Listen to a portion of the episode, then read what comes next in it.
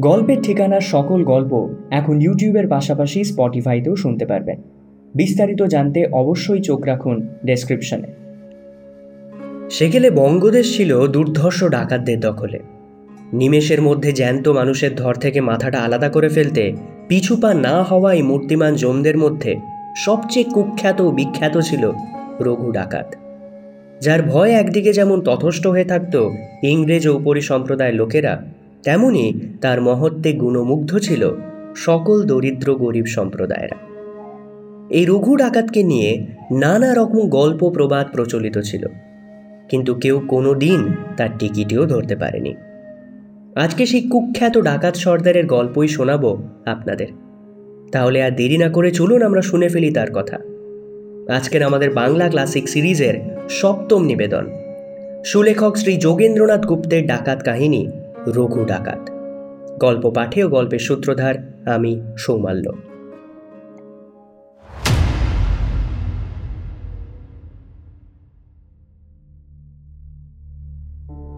রঘু ডাকাতের নামে লোকে একসময় ভয়ে ভয়ে দিন কাটাইত। রঘু ডাকাতের বাড়ি কোথায় ছিল কেহু ঠিকভাবে বলিতে পারিত না। কেহু বলিত নদিয়া জেলায়, কেহু বলিত হুগলি, কেহু বলিত চন্দননগর। সে কোনো একটা নির্দিষ্ট স্থানে থাকিত না বলিয়া নানা জনে নানা স্থানে তাহার বাণী নির্দেশ করিত। রঘুর এভাবে থাকিবার প্রধান কারণ ছিল ধরা পড়িবার ভয়। কে জানে কোন সুযোগে পুলিশ আসিয়া ধরিয়া ফেলে। এজন্য সে নানা স্থানে ঘুরিয়া বেড়াইত। তাহার পেছনে গোয়েন্দা ও পুলিশ লাগিয়াই ছিল। গভর্নমেন্ট সে সময় রঘু ডাকাতকে ধরিবার জন্য অনেক টাকা পুরস্কার ঘোষণা করিয়াছিলেন। তখন সরকার ডাকাতদের দমন করিবার জন্য একটা দপ্তরও খুলিয়াছিলেন। বাংলা সর্বত্র, কি জলপথে, কি স্থলপথে, সর্বত্রই ছিল ডাকাতদের অসাধারণ প্রভাব। হুগলি, বর্ধমান, নদিয়া, বারাসাত, চব্বিশ পরগনা, হাওড়া, চন্দননগর, কলিকাতা, সর্বত্রই ডাকাতির জন্য কি ধনী, কি মধ্যবিত্ত, কি দরিদ্র, কেহই শান্তিতে বাস করিতে পারিত না। রঘু ডাকাতের সম্বন্ধে নানা রূপ গল্পগুজব প্রচলিত ছিল। সেও তাহার দলের লোকেরা রনপা করিয়া রাত্রিতে বিশ পঁচিশ মাইল দূরে কাহারু বাড়িতে ডাকাতি করিয়া আবার নির্বিঘ্নে সেই রাত্রিতেই ফিরে আসিত। সেকালে নদিয়া, হুগলি, কলিকাতা ও চব্বিশ পরগনার অনেক স্থানই ছিল বন জঙ্গলে ভরা। রঘু ডাকাত একজন বিখ্যাত লাঠিয়াল দস্যু ছিল। তাহার হাতে সর্বদা একখানা দীর্ঘ লাঠি থাকিত। তাহার দলে ডাকাতেরা লাঠি, তরোয়াল, ঢাল, বল্লম ও সড়কি নিয়া ডাকাতি করিতেছিল দক্ষ। শিকারী নামে একদল লোক রঘু ডাকাতের দলে ছিল।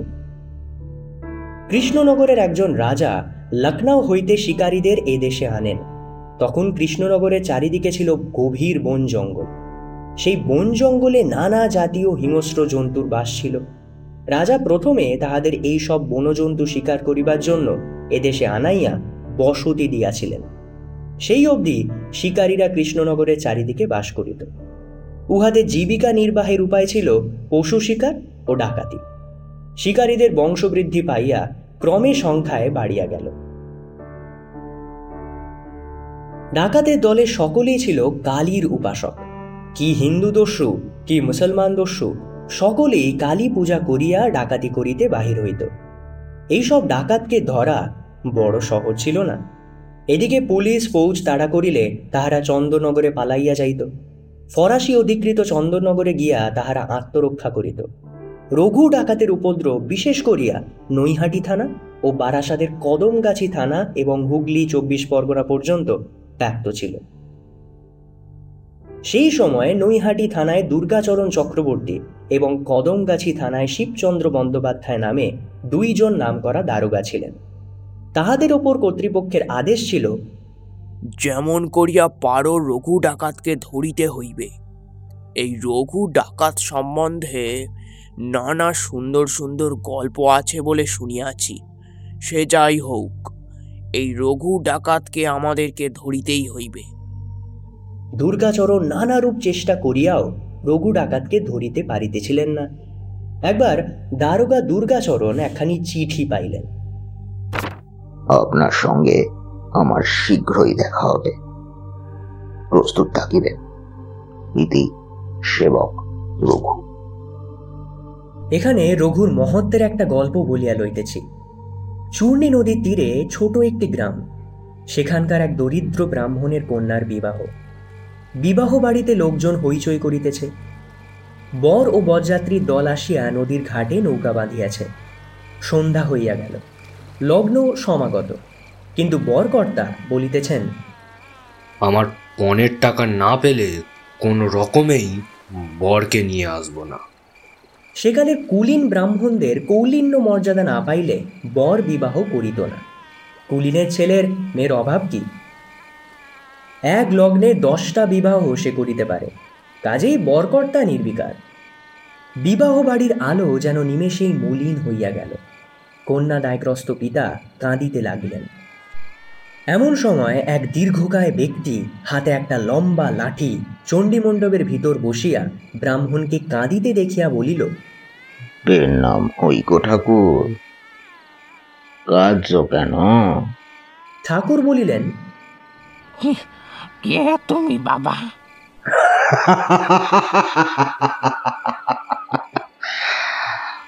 আমি যেই হই না কেন? বলো না ঠাকুর।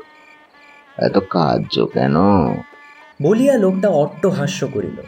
ব্রাহ্মণ তখন সবিস্তারে সব কথা বলিলেন এবং জানাইলেন। বড় যাত্রী চুন্নির খাটে এসে নৌকা বেঁধেছে। টাকা না পেলে বিয়ে করতে আসবে না। কি হবে বলো তো বাবা? তাই বাড়ি শুদ্ধ শোলে কান্নাকাটি শুনতে পাচ্ছ? আমি গরিব মানুষ বাবা, এত টাকা পাই কোথায়? ও, এই কথা ঠাকুর। আচ্ছা চুপ করো। মা ঠাকুরনদের চুপ করতে বলো। আর শোনো বিয়ের আয়োজন করো। যাও। বরযাত্রীদের আর কন্যা যাত্রীদের খাবার ব্যবস্থা করো। ও হ্যাঁ কত টাকা দিতে হবে যেন কইলে? পাঁচশো টাকা। আচ্ছা বেশ। কোনো গোল করো না ঠাকুর। আমি বর ও বরযাত্রীদের নিয়ে আসছি। টাকার জন্য ভেবো না। সে হয়ে যাবে। ব্রাহ্মণ আশ্বস্ত হইলেন। চূর্ণী নদীর পারে কয়েকখানি নৌকায় বর ও বরযাত্রীর দল জটলা পাকাইতেছিলেন। এত বড় অপমান তাহারা সইবে না। বরকর্তা বলিতেছিলেন চল বাড়ি ফিরে যাই। অনেকেই তাহার কথার সঙ্গে সায় দিতেছিলেন এবং অন্যান্য জায়গায় মেয়েদের কথাও হইতেছিল যেখানে বেশি পণ মিলবে। এমন সময় সেই নিবিড় বনজঙ্গলপূর্ণ পথে দেখা গেল কতগুলো মশালের আলো। এবং শোনা গেল লোকজনের গোলমাল। বরকর্তা প্রৌঢ় ব্রাহ্মণ নৌকার বাহিরে বাটাতনের ওপর বসিয়া আলাপ আলোচনা করিতেছিলেন। এমন সময় হৈ হৈ করিতে করিতে বন জঙ্গল কাঁপাইয়া লোকগুলি নৌকায় আসিয়া দাঁড়াইল এবং সেই দলের একজন দীর্ঘকায় ব্যক্তি বলিল, ঠাকুর মশাই, তুমি হও এক্ষুনি তোমার বর আর বর বরযাত্রীদের নিয়ে বিয়ে বাড়ি চলো। বিয়ের সব আয়োজন হয়েছে সেখানে। কে একজন কর্কশ স্বরে বলিল কে হে তুমি? হুকুম করিতে এসেছ হ্যাঁ? হুম সে কথা পরে হবে। এখন ভালোই ভালোই চলো বিয়ের সভায় টাকা করি সব বুঝ প্রবোধ করে লিও। এখানেই দিতে হবে। দেখো ঠাকুর সাবধান। যদি ভালোই ভালোই না চলো তবে তোমার নৌকা শুদ্ধ পাড়ে টেনে তুলবো। কি? এত বড় অস্পর্ধা। কে তুমি?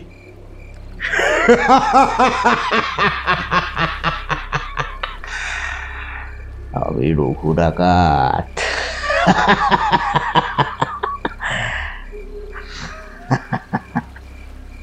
নৌকা সকলে ভয় ও বিস্ময়ে চিৎকার করিয়া উঠিল। কেহ আর কোনো দ্বিরুক্তি না করিয়া কন্যার পিতার বাড়িতে চলিলেন। মনে মনে ভাবিলেন সর্বনাশ রঘু ডাকাত। ব্রাহ্মণ আনন্দে কাঁদিয়া ফেলিলেন বলিলেন কে তুমি হিতৈষী বন্ধু? রঘু কহিল চুপ চুপ করো ঠাকুর। আমি রঘু ডাকাত। রঘু রঘু তুমি বিয়ে দিয়ে যেও রঘু তুমি বিয়ে দিয়ে যেও মা কালী মা কালী তোমায় দীর্ঘ ছবি করুক, বাবা আমার। তুমি আমার ঠাকুর আর কোনো কথা বলিলেন না। নির্বিঘ্নে বিবাহ হইয়া গেল। বরযাত্রীরা কন্যাপক্ষের আদর আপ্যায়নে তৃপ্তি লাভ করিয়া পরদিন নিজ দেশে চলিয়া গেলেন। রঘুর এমনই ছিল মহত্ব। দুর্গাচরণবাবু একদিন থানায় বসিয়া গড়গড়া টানিতেছেন এবং ডাকাতি নিবারণের পথ খুঁজিতেছেন। ম্যাজিস্ট্রেটের কড়া হুকুম যেমন করিয়া পারো এই টিকয়েতকে ধরিয়া আনো। বুঝলে দারোগা এই টিকয়েতকে কিন্তু ধরা আমার চাই চাই বহুত উপদ্রব শুরু করিয়াছে। এমন সময় দেখিলেন একজন জেলে খুব বড় দুইটি রুই মাছ মাথায় করিয়া থানার দিকে আসিতেছে। জেলে সেই বৃহৎ মৎস্য দুইটি থানার বারান্দায় নামাইয়া রাখিয়া কাপড়ের খুঁট হইতে একখানি চিঠি বাহির করিল এবং নমস্কার করিয়া চিঠিটা দুর্গাচরণ বাবুর হাতে দিল। চিঠিতে লেখা ছিল, দারোগা বাবু, প্রৌত্রের অন্নপ্রাশন উপলক্ষে আমার পুষ্করিণীতে মাছ ধরিয়াছিলাম। আপনি আসতে পারবেন না, জানিয়েছেন। তাই দুইটি মাছ আপনার জন্য লোক মারফত পাঠালাম। লোকটি আমার বিশ্বস্ত প্রজা। সুখ সাগরে জমিদারের সঙ্গে দারোগাবাবুর খুব বন্ধুত্ব ছিল। কাজেই তিনি সন্তুষ্ট হইয়া যে লোকটি মাছ আনিয়াছিল তাহাকে দুইটি টাকা দিয়া বিদায় করিলেন এবং বলিলেন তোমার বাবুকে বলো আমি মাছ পেয়ে খুবই খুশি হয়েছি। আমি দু চার দিনের মধ্যেই তার সঙ্গে দেখা করিতে যাব। এই বলিয়া দারোগাবাবু প্রচুর জলপান দিয়া লোকটিকে বিদায় দিলেন। এই ঘটনার কয়েকদিন পরে দুর্গাচরণবাবু আর একখানা চিঠি পাইলেন। তাহাতে লেখা ছিল দারোগা বাবু আমি বলেছিলাম একদিন আপনার সঙ্গে দেখা করে আসব। তাহলে সেদিন কিন্তু আমি দেখা করে এসেছি। মাছ কেমন খেলেন? হ্যাঁ? সেবক, রঘু ডাকাত। গঙ্গার পাড়ে নৈহাটির কাছে এক পল্লীতে একজন ধনী সম্ভ্রান্ত ব্যক্তির একটি বাগান বাড়ি ছিল। তাহার নাম ছিল বিনোদবাবু। বিনোদবাবু এই বাগান বাড়িতে প্রায় বন্ধুবান্ধব ও আত্মীয় স্বজন লইয়া আমোদ আহ্লাদ করিতেন। গঙ্গার পাড়েই ছিল বাগান বাড়িটি নিজ দিয়া গঙ্গা কুলকুল স্বরে বহিয়া যাইত। আম, কাঁঠাল, লিচু, নারিকেল এইসব বড় বড় গাছ বাগানের শোভা বৃদ্ধি করিয়াছিল। বিনোদবাবু ধনী জমিদার মানুষ। বড় শখ করিয়া এই বাগান বাড়িটি তৈরি করিয়াছিলেন। প্রায় তিনি এখানে আসিতেন। একবার বন্ধু বান্ধবের সহিত আলাপ আলোচনা কথা প্রসঙ্গে রঘু ডাকাতের কথা উঠিল। বিনোদবাবু বলিলেন শুনেছি রঘু অতি দুঃসাহসিক ডাকাত। তবে এ কথা জেনো ভাই তার সাধ্য হবে না আমার এখানে আসে। আর এক বন্ধু বলিলেন বলো কি এ রঘুর কিন্তু অসাধ্য কাজ কিছুই নেই। হ্যাঁ বেশি বড়াই করো না। দুই তিন মাস পরে বিনোদবাবু একটা চিঠি পাইলেন। চিঠির মর্ম এই। আমি শীঘ্রই একদিন আপনার বাগান বাড়িতে আপনার সঙ্গে দেখা করব। বিনোদবাবু তো চিঠি পাইয়া অবাক। তিনি বুঝিতে পারিলেন যেভাবেই হোক রঘু ডাকাতের কানে তাহার সদন্ত উক্তিটা পৌঁছিয়াছে। তিনি আর কাল বিলম্ব না করিয়া কলিকাতা পুলিশের উপরওয়ালাদের নিকট এবং নৈহাটি থানা দারোগাকে চিঠির মর্ম জানাইয়া পত্র দিলেন। শীঘ্রই একদল পুলিশ ও দারোগা আসিয়া বাড়ির চারিদিক ঘেরাও করিয়া পাহারা রহিল। বিনোদবাবুও বন্ধুবান্ধবের সহিত প্রস্তুত রহিলেন ডাকাতের প্রতীক্ষায়। একদিন সকালবেলা একজন ভদ্রলোক বিনোদবাবুর সঙ্গে দেখা করিতে আসিলেন। তিনি একটা বড় রকমের দামি ফিটন গাড়ি চড়িয়া আসিয়াছেন। দারোয়ান সসম্ভ্রমে ভদ্রলোককে বিনোদবাবুর নিকট লইয়া আসিল। তখন বিনোদবাবু, দারোগা দুর্গাচরণবাবু অন্যান্য ভদ্রলোকের সঙ্গে রঘুর সম্বন্ধেই আলোচনা করিতেছিলেন। ভদ্রলোক বিনোদবাবুর ঘরে আসিয়া তাহাকে নমস্কার করিয়া ফরাসের একপাশে বসিলেন। নবগত ভদ্রলোক দীর্ঘকায় কৃষ্ণবর্ণ, মাথায় বাবরি চুল, ঢাকাই মসলিনের ফতুয়া গায়ে সেই পাতলা মসলিনের ফতুয়ার ভিতর হইতে সোনার হার দেখা যাইতেছে। বলিষ্ঠ তাহার শরীর বয়স পঞ্চাশের কাছাকাছি। বিনোদবাবু বললেন আপনার কি প্রয়োজনে আসা এখানে? আগে ত্রিবেণীর কাছে আপনার যে ছোট তালুক আছে শুনেছি আপনি সেটা পত্তনি দেবেন। আমাকে দিলে বড় উপকার হয় আর কি। আমি সেই জন্যই আপনার দরবারে এসেছি। মশাইয়ের নাম? আমার নাম ঈশ্বরচন্দ্র বন্দ্যোপাধ্যায়। বাড়ি। সুখচর জমার বিষয় লইয়া তর্ক বিতর্কের পর বার্ষিক জমা স্থির হইয়া গেল।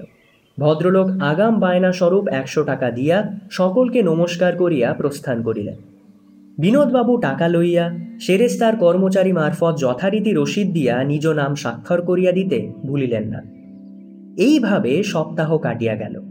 বিনোদবাবু গর্ব করিয়া তাহার বন্ধুদের বলিতে লাগিলেন কোথায়? তোমাদের রঘু ডাকাত আমার এখানে আসবে হ্যাঁ?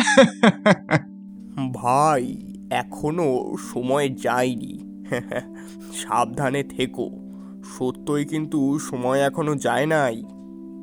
একদিন অন্ধকার রাত্রিতে একখানি চিপ নৌকা চুপি চুপি আসিয়া বিনোদবাবুর বাগান বাড়ির গায়ে ভিড়িল। বাগানের প্রাচীরের গায়ে সারি সারি বড় বড় আম নারিকেল প্রভৃতি ফলের গাছ। কতগুলো গাছ একেবারে বাগানের মধ্যস্থ বাড়ির গা ঘেঁষিয়া ছিল ছিপ হইতে একদল লোক ধীরে ধীরে দেওয়াল বাহিয়া গাছের ওপর উঠিল এবং চুপি চুপি গাছ হইতে মাটিতে নামিয়া হামাগুড়ি দিতে দিতে বাড়ির কাছে আসিয়া পড়িল। একজন দীর্ঘকায় ব্যক্তি তাহাদের সকলকে পথ দেখাইয়া লইয়া যাইতেছিল। খিড়কির দরজা দিয়া একে একে সকলে উঠিল। তাহারা দেখিল, নিচে দারোয়ানরা সব ঘুমাইয়া পড়িয়াছে। বাবু শোবার ঘরের পাশে উপরের দরবার ঘরটির দেওয়ালে দারোয়ানরা তাহাদের তরোয়ালগুলো ঝুলাইয়া রাখিয়া ঘুমাইতেছিল। ঘরের দরজার সামনের প্রজ্বলিত লণ্ঠনগুলো নিভাইয়া দিয়া এই লোকগুলি ঝুলনো তরোয়ালগুলো হাতে লইয়া দারোয়ানদের অস্ত্রহীন করিল। এইবার ডাকাতের দল বাড়ির সব ঘরের কপাট ভাঙিয়া ভিতরে প্রবেশ করিল। কপাট ভাঙার শব্দে দারোয়ানেরা জাগিয়া দেখিল, ডাকাতের দল লুটতরাজ করিয়া ফিরিতেছে। তখন একটা হইচই পড়িয়া গেল, কিন্তু তাহাদের অস্ত্র কোথায়? ডাকাতেরা তাহাদের অস্ত্রশস্ত্র নিয়া তাহাদেরই আঘাত করিয়া চলিয়া গেল। ডাকাতেরা প্রস্থান করিবার আগে সেই দীর্ঘকায় দস্যু অতি সন্তর্পণে বিনোদবাবু শয়নকক্ষে ঢুকিয়া তাহার হাত, পা ও মুখ বাঁধিয়া ফেলিল। বিনোদবাবু ভয় ও বিস্ময়ে গোঁ গোঁ করিতে লাগিলেন। পুলিশ ও দারোগা সপ্তাহকাল বিনোদবাবুর বাড়ি পাহারা দিয়া অবশেষে নিশ্চিন্ত মনে কয়েকদিন আগে ফিরিয়া গিয়াছিল। কিছুদিন পরে বিনোদবাবু আর একখানি পত্র পাইলেন। আপনি আমাকে তালুকের পত্তনি দিয়ে অনুগৃহীত করেছেন। আপনার সঙ্গে আবার দেখা করতে গিয়েছিলাম। কিন্তু আপনি কারও ঘুমে আচ্ছন্ন ছিলেন। আপনার কোনো ক্ষতি আমি করিনি। আপনার যাহা কিছু ছিল তাহা নির্বিঘ্নে নিয়ে এসেছি। সে টাকা করি আমি গরিবদের মধ্যে বিলিয়ে দেব। আপনি আমার জমিদার। বাকি টাকা পাঠিয়ে দেব। লেখাপড়া কবে শেষ করবেন? এখন বোধ হয় সেদিনকার সেই ভদ্রলোককে চিনতে পেরেছেন। ইতি শ্রী রঘু ডাকাত বিনোদবাবু চিঠিখানা পড়িয়া বন্ধুদিগকের বলিলেন ভাই সত্যই রঘু ডাকাত অসাধারণ লোক। তবে সে আমার প্রজা হয়েছে হ্যাঁ? বলিয়া হাসিতে লাগিলেন। দারোগা দুর্গাচরণবাবুও চিঠি পাইলেন। দারোগা বাবু দুবার আপনার সঙ্গে দেখা হলো। ধরতে পারলেন না তো। ইতি রঘু ডাকাত। রঘু ডাকাত এমনই ছিল দুঃসাহসিক। রঘু ডাকাতের পরিণাম কি হইয়াছিল জানি না। এ বিষয়ে সরকারি কাগজপত্রে সন্ধান মেলে না। সে এমন জনপ্রিয় দস্যু ছিল যে গরিব দুঃখীরা তাহার সন্ধান জানিলেও কেহই বলিয়া দিত না।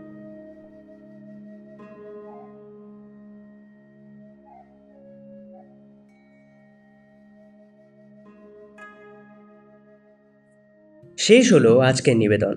রঘু ডাকাতের ভূমিকায় কৌস্তব। দুর্গাচরণের চরিত্রে পিনাকি। বৃদ্ধের চরিত্রে নীল। বিনোদবাবুর ভূমিকায় ক্রিয়েটিভ মাস্কিটিয়ার্স থেকে সৌম্যদেব এবং অন্যান্য চরিত্রে এবং সমগ্র গল্প পরিচালনায় সায়নদেব আবহ নির্মাণ ও স্পেশাল এফেক্টসে ফিনিক্স অডিওভার্স পোস্টার ডিজাইনে ক্যানভাস আর রোমো। কেমন লাগল আমাদের আজকের গল্প সেটা আমাদের কমেন্ট বক্সে কমেন্ট করে জানান এবং ভালো লাগলে লাইক শেয়ার করে আমাদের সাবস্ক্রাইব করে দেবেন। ঘুরে আসুন ক্রিয়েটিভ মাস্কিটিয়ার্স থেকে। ভালো ভালো গল্প ওখানেও শুনতে পারবেন।